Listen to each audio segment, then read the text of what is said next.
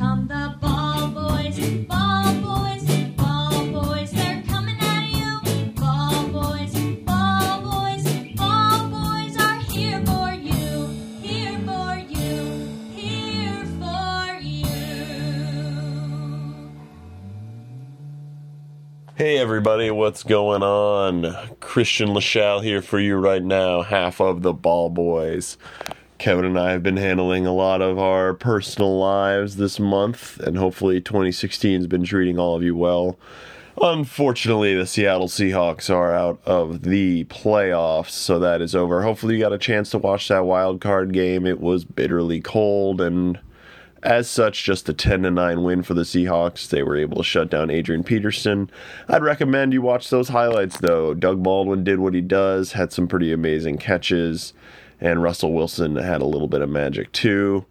Last week, the magic wasn't enough, though, and the Panthers' first half 31 to nothing lead led them to a victory as they finished 31 24 good good effort good effort by the Seahawks but unfortunately you don't get a win for effort in the NFL so now we are left with the Arizona Cardinals and the Carolina Panthers in the NFC and the New England Patriots and the Denver Broncos in the AFC that's the fifth time that Tom Brady and Peyton Manning are going to play each other in the postseason and it's the most by any two quarterbacks that's coming from ESPN Stats and Info.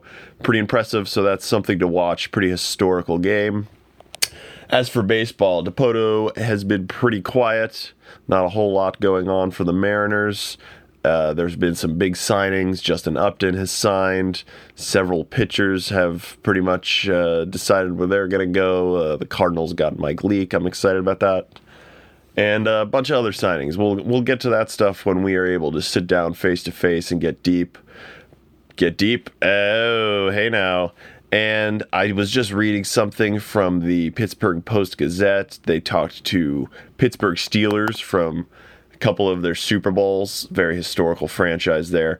Uh, specifically, they talked to Antwaan Randle El. If you remember that fella, had some nice Super Bowl performances with the Pittsburgh Steelers, and he was quoted as saying that he wished he had played baseball because he could still be playing baseball. He's only 36 years old, and he's discussed how he's struggling with his memory. He can't go up and down stairs like a normal person, and he attributes that to getting the shit beat out of him playing football. So, as you know, I am uh, uncomfortable watching football because it looks so painful. And uh, it was definitely his decision to play football, but Antwaan Randle El was drafted by the Cubs. So he could have played baseball if he wanted to. And a lot of these guys could have. Uh, Mike Trout, several years ago, was even quoted as saying, Gotta be honest, I'm uh, playing baseball because I can make more money, because I can play longer, and it's not gonna hurt me as much you see a lot of Hall of Fame baseball players walk onto the field late into their lives. Lives? Late into their lives. You know, F E S.